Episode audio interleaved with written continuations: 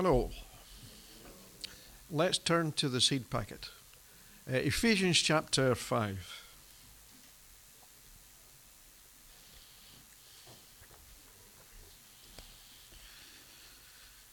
And uh, we read these words from Paul. I'm reading from a different version. Just do your best to uh, follow it uh, in uh, this version. Chapter 5, verse 1. And there Paul writes these words Therefore be imitators of God as dear children, and walk in love as Christ has loved us and given himself for us, an offering and a sacrifice to God for a sweet smelling aroma. But fornication and all uncleanness or covetousness, let it not even be named among you, as is fitting of for saints. Neither filthiness, nor foolish talk, nor coarse jesting which are not fitting, but rather giving of thanks. For this you know that no fornicator, unclean person, no covetous man who is an idolater has any inheritance in the kingdom of Christ and God. Let no one deceive you with empty words. For because of these things the wrath of God comes upon the sons of disobedience. Therefore do not be partakers with them. For you were once darkness, but now you are light in the Lord. Walk as children of light, for the fruit of the Spirit is in all goodness, righteousness, and truth, finding out what is acceptable to the Lord, and have no fellowship with the unfruitful works of darkness, but rather expose them. For it is shameful even to speak of those things which are done by them in secret. But all things that are exposed are made manifest by the light. But whatever makes manifest is light. Therefore he says, Awake, you who sleep, arise from the dead, and Christ will give you light. And may God bless that message there to our hearts. I just want to think about a theme that comes from that last word from Paul Awake, thou that sleepest, and Christ will give thee light. Worldly songs, you know any? I'm sure you do. Back in the 1970s, or rather thereabouts, the well known country and western singer Glen Campbell sang a song with the words, Dreaming My Life Away. That's what we're thinking about. And of course, you don't normally dream unless you're asleep. Though in the Bible, God spoke to many people through dreams. And the word sleep appears in the Authorized King James Version at least 88 times. The first time sleep is mentioned is Genesis chapter 2, where we're told that the Lord God caused a deep sleep to fall on Adam, and he slept, and he, that is God, took one of his ribs and closed up the flesh in its place. Then that rib which the Lord God had taken from man, he made into woman. He brought her to the man and Adam said, This is now bone of my bones and flesh of my flesh. She shall be called woman because she was taken out of man. Did Adam dream under God's anesthetic? Well, we don't know. But that was the first sleep ever in the human race. Conversely, God never sleeps. Are you aware of that? God never sleeps. And uh, Adam's first sleep was Adam's sleep, I should say, was the first sleep ever, and that is until the Son of Man, the God Man, was tired and slept in the back of a boat on the Lake Galilee. Also in Psalm 121, verses 3 to 4, the psalmist says to the nation of Israel, He, that is God, will not let your foot be moved or slip. He that keeps you will not slumber. Behold, he that keeps Israel will neither slumber nor sleep. Sleep does not affect God, it only affects us. And then in King Solomon's psalm, did you know that Solomon wrote a psalm or two? Uh, 127 verse 2 Solomon writes, In vain you rise up early and stay up late, toiling for food to eat, for he, that is God, grants sleep to those he loves. Sleep is necessary. You'll have found that out by this time in your life. And it's important. But apart from people who can be more tired because they're on medication, it would be neither wise or right or safe or productive or even health giving if any or all of us simply slept all the time or most of the time. And really, we would just be dreaming our lives away. The story behind Glen Campbell's song Dreaming My Life Away is about a man who had deep longings for a loving relationship with a certain young lady. And we're supposed to get the message that he's hoping against hope that it's going to work out for him and for her. But the circumstances, of course, will not allow it. And so he says in the song, I'm dreaming my life away. It's not a good thing to do, to dream your life away. So the man behind the, st- the, the story will uh, never become, the dream rather, will never become a reality. It's a human problem that we're always in our minds and our hearts. We're somewhere else than where we ought to be, and frankly, where God wants us to be. And I want to suggest to you that for the whole of mankind, right from our earliest beginnings in history, as a race of beings, we have been in a kind of stupor, a dreamlike mental and emotional and physical and spiritual stupor. But you know, there's a more dangerous sleep than just the one that you might have if you're not well and you're physically trying to sleep. A more dangerous sleep. And that's what I want to talk about the sleep of the soul. The sleep of the soul, we sometimes think of that as when somebody dies, the body goes in the ground and the soul sleeps. I'm not talking about that. I'm talking about a lack of awareness of things around us. And with this soul sleep, we are truly, and, and, we, and we're not only dreaming our lives away, but we're putting our lives, we're putting ourselves in a more horrendous and dangerous situation and in fact, it's a situation that might well end up with us being lost for all eternity. Have you heard Christians using that phrase? Lost for all eternity. When we use that phrase, we're not saying that we will not exist in eternity. We're not saying that we will, that we will disappear in eternity. What we're really saying is that the eternity of those lost to Jesus Christ will be of continuous punishment and pain of the sort we can't begin to imagine. If you forget everything else I say, listen to this. You don't want to go there. Really, you don't. And that's why we are warned about these things. We are very, very far away from the kind of reality that our God has planned for us. The famous Augustine of Hippo in North Africa, in his Confessions, his thoughts written to God, he wrote these words Thou hast made us for thyself. And our hearts are lonely or empty until they find their rest in thee. Billy Graham put it a different way. He said, Inside every human heart, which we've been hearing about, there is a God shaped gap, and only God can fill it. And you see, if we completely miss the point that we are beings made in the very image and likeness of our Creator, then we've lost the plot. We've lost His plot for us.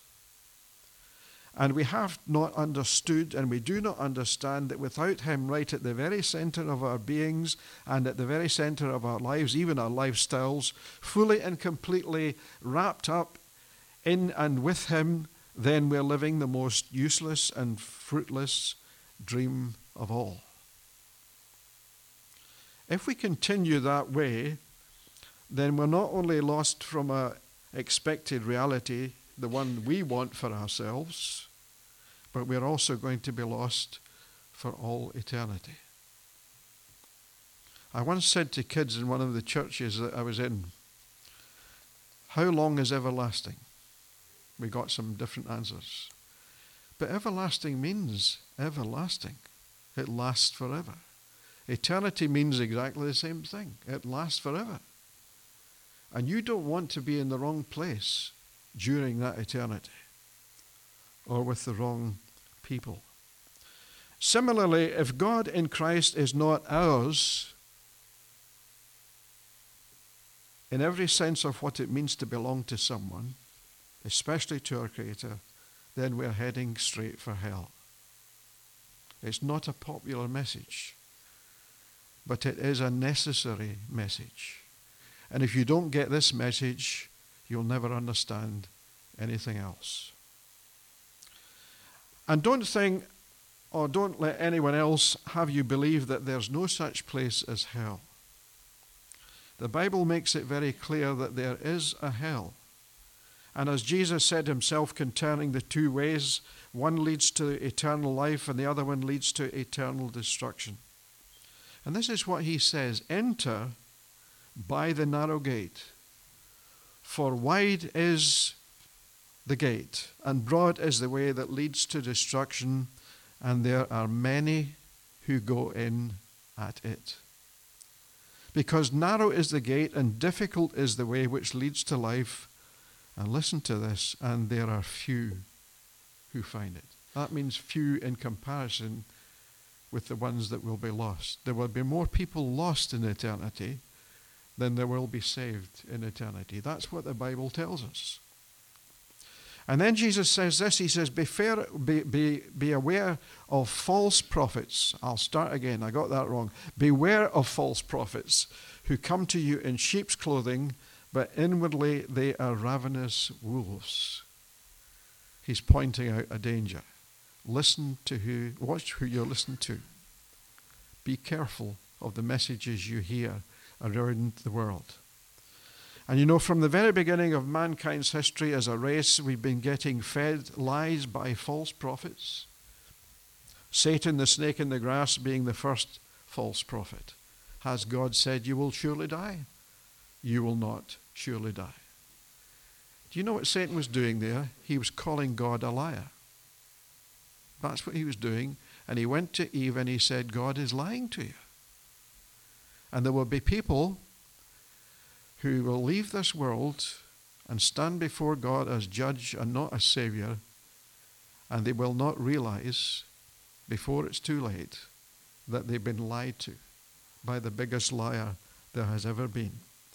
Most importantly, if we are just dreaming our lives away, oblivious to the very real aware- unawareness, uh, we have a real unawareness of eternal danger our souls are in, then such an unawareness of eternal danger is a state of mind and heart and personality and character, either at the end of our lives or at the return of Christ, we will find out that He is the judge of all the earth. And further to that, when Jesus, the Son of God, does return, it will not be for salvation, it will be as judge. Uh, a recent Christmas season, we were reminded of his first coming when he came at Bethlehem as the Savior of all those who would believe in him. And that they would repent, that is, to turn away from their sins. And that, that really means our fallenness, not just our bad choices. And to accept him, as Sandy reminded us last week, we need to accept him as Lord. He needs to be number one, not us, not you, not me. He needs to be number one. And you know, that's what the first advent, the first coming of Jesus was all about. How many people were ready and prepared for that coming? Herod was not prepared. Pilate was not prepared. The disciples, in certain ways, were not prepared. Lots of people were not prepared for his coming. And the Jews as a nation Not every individual, but as a nation, they rejected him. What does John say in chapter 1 of his gospel? He came to his own, and his own received him not. Their awareness was either wrong or just not there. In Matthew chapter 25, verses 1 to 13, Jesus tells a parable, a story with a very important meaning and lesson. And it's the parable of the ten virgins, waiting as they were for the arrival of a certain bridegroom. We're not told if the ten virgins were bridesmaids or the bridegroom's bride was one of them. It doesn't matter. But the purpose of the parable was most certainly not to emphasize that they'd fallen asleep, which they had, but in doing so, five of them had not made provision enough for the oil in their lamps so they could meet with the bridegroom. And to cut the story short, they had a physical sleep, and in that sleep they were unprepared, unaware. They did not know how soon it was going to be that their bridegroom would arrive. They were dreaming their souls away. And the result of the five foolish virgins was that they, when the prepared ones went into the wedding banquets, they just heard the doors closing behind them. And you know, the thing that Jesus says at the end of the parable is a terrifying thing to hear. He says, and the doors were shut. And they would stay shut for those five foolish virgins. And in their unpreparedness and their unaware state, their last opportunity to be accepted and to belong was gone forever. It would never return. Sandy told us very well, wisely and lovingly, how aware we needed to be to be ready to accept Jesus Christ Himself as our Lord and King. However, this message is reinforcing the reality that not only must He be our Lord, but He must be our Lord now. Now. Not one hour from now,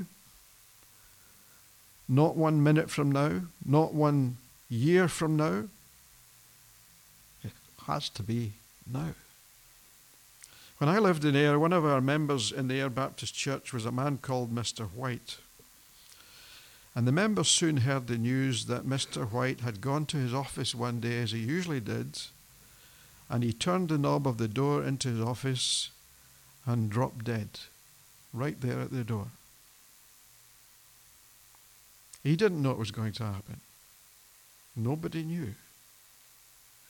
Fortunately, he was a Christian, so he was safe. But you know, I was in the town just a few days ago, and I found myself thinking of the people who would appear in the obituary list at the steeple. You sometimes might have had a look at that. And who would similarly not have been expecting not to be around in 2020. There were a few who died in the first week of January. But there were 12 people. Think about this 12 people whose names were on that list.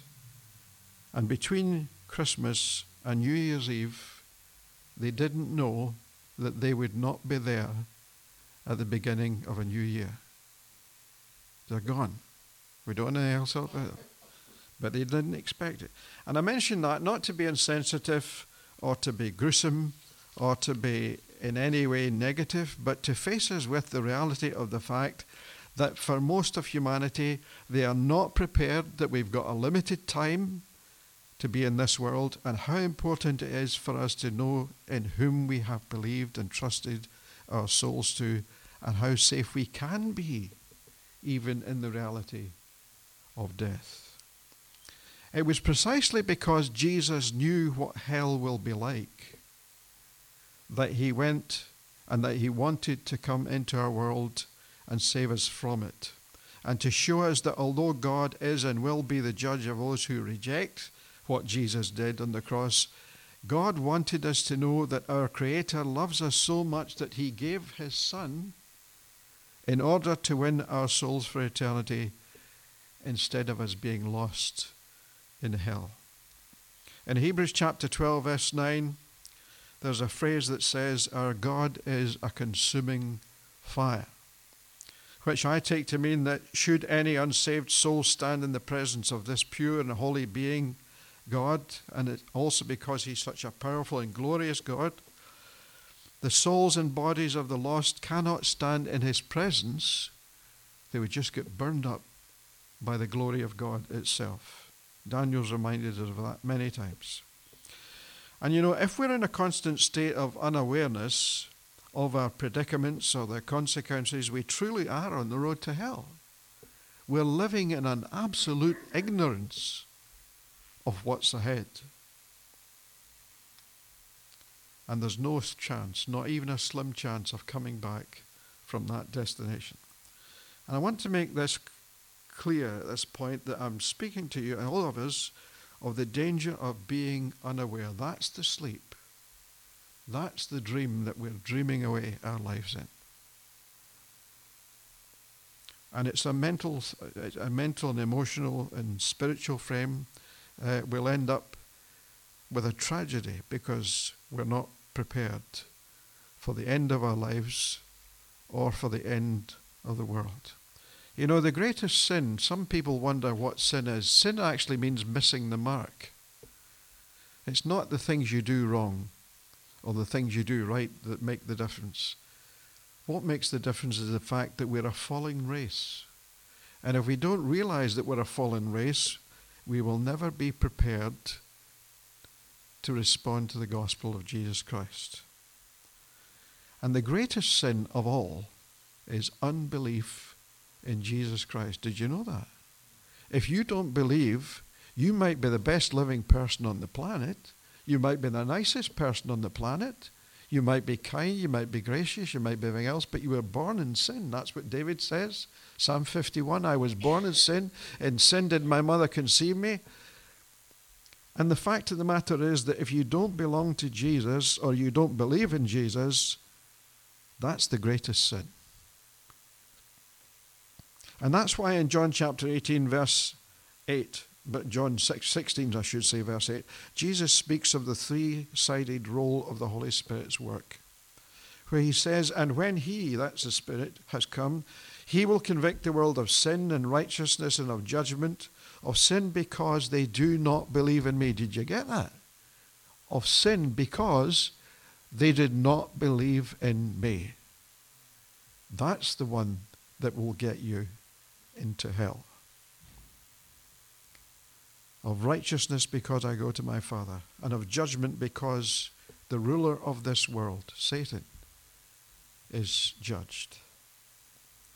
So I would plead with you, with anyone who is in this state of mind that you're not aware, that you're asleep to the fact that they are still in a state of unbelief as to whom Jesus was, why he sacrificed himself to make us aware of it, and the consequences of that unbelief if it's not a belief in Him. You know, I want to tell you something very, very lovingly. This is not just of the highest importance. It's not even just urgent. It is urgent. I want to put it to you this way it's an emergency. If you are not in the kingdom of God through faith in Jesus Christ, that is an emergency. You could be like any one of those 12 on that list if you do not know Jesus Christ. And you know, and you need to re- respond to that before it's too late. In Hebrews chapter 2, verse 3, the writer to the Hebrew Christian says this How shall we escape? There's a good question for you. How shall we escape if we neglect so great a salvation? You know, somebody once produced a tract, a gospel tract, a little leaflet that tells you the gospel. And the title of this little tract was, What Do I Need to Do to Be Lost? To be lost? And there was one simple answer nothing. If you don't do anything about it, you're lost already. The Bible says, Whoever does not believe in the Son of Man is condemned already. And all you need to do to be lost is nothing. And God is crying out to you This is not a perfect word. I'm not a perfect man. But he's crying out to you at this minute and he's saying, Listen, you don't know if you'll be here tomorrow. You don't. Mr. White didn't know he was going to die. These people in the list in the in the in the tower, they didn't know they were going to die. And you know, it's the most foolish thing in the world not to prepared to be prepared to go on any journey where there's any danger. But this is the most dangerous journey if you're not on it and your life is in the hands of Jesus Christ. How shall we escape if we neglect such a great salvation? Also in Ephesians chapter 5, which we read earlier, formerly Saul of Tarsus, Paul says, Arise, sleeping ones, and stand up out of the dead ones. This is a different translation. This is a literal meaning from the Greek. Listen to the words. Because of this, he that is God says, Arise, sleeping ones, and stand up out of the dead ones, and Christ will shine in you. That's what needs to happen. And then, just for a moment or two, let me just share this with you. What we see in Matthew's Gospel is the warnings that God gives us of the times in which we're living. We've been hearing about the earthquakes. We've been hearing about the volcanoes. We know about the fires in Australia. You know, there are prophecies that the sun will, at one point in our history, not give its light. The moon will be also taken out of our sight. And they were saying on the reports about the fires in Australia that there were places where the air was so thick you could not see the sun. It was getting like nighttime. I'm not saying that's the result of this particular prophecy, but that sort of thing is happening. You know, we don't understand the times in which we're living. We don't understand these things. We don't accept that that's happening. And you know, there's a great many warnings in the Bible. Paul says we should be redeeming the time in terms of salvation and working for God because the days are evil. Look out there. Listen to the news. Everything you hear is evil.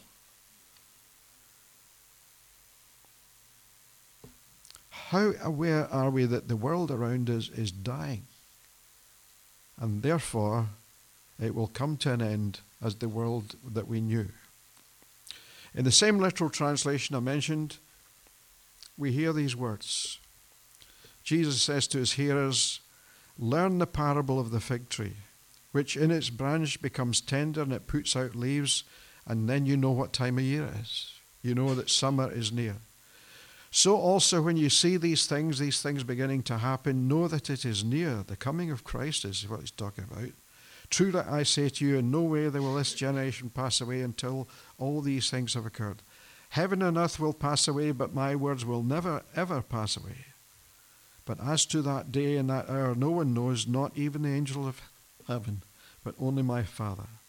But as in the days of Noah, so also will the coming of the Son of Man be. For as it was in the days of Noah, before the flood, eating, they were eating, they were drinking, they were marrying, they were given in marriage, until the day Noah went into the ark. How many were in the ark? Eight out of millions, quite possibly. And they were all washed away by the flood. Why? Because they would not hear the warnings of Noah's message. And that's what I'm sharing with you. The reason why Jesus focuses on the circumstances of the world is because they were not prepared. What happens if something happens now in our world? even in our town, in our country, and we're not prepared? What if suddenly the government changes its mind about Christians being able to worship? What if the poor and the needy are pushed to one side even more than they are just now? What happens if somebody invades our islands? You know, there's a kind of invasion that doesn't need an army. It's just an infiltration of people with a different plan. We have got people coming into our country, and some of them we don't know who they really are.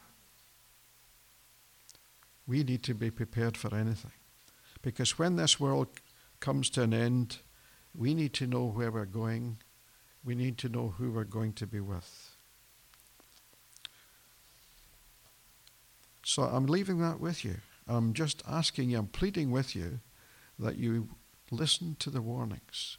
Look at the signs that are happening in the world, in our country, these natural disasters that are happening around the world, and see that Jesus is telling the truth when he says, these are the beginning of the birth pangs. The world is dying. Don't die with it. Make sure that you belong to Jesus Christ and make sure that you belong to Him now so that you will know His peace and His love. Because you see, the thing that God wants to do for us is to let us understand that He loves us so much that He sent His Son to die for us in order that the punishment that should be ours and will be ours if we're not believers, that fell on Jesus. There are fires falling in Australia. But the fire that fell at Calvary didn't fall on us if we're believers. It fell on him. That's why he sent Jesus, because he loves us. Don't ignore the love of God. Don't ignore the warnings of God, or it could be too late. I'm just going to ask Daniel if he would close in a moment of prayer. Thank you.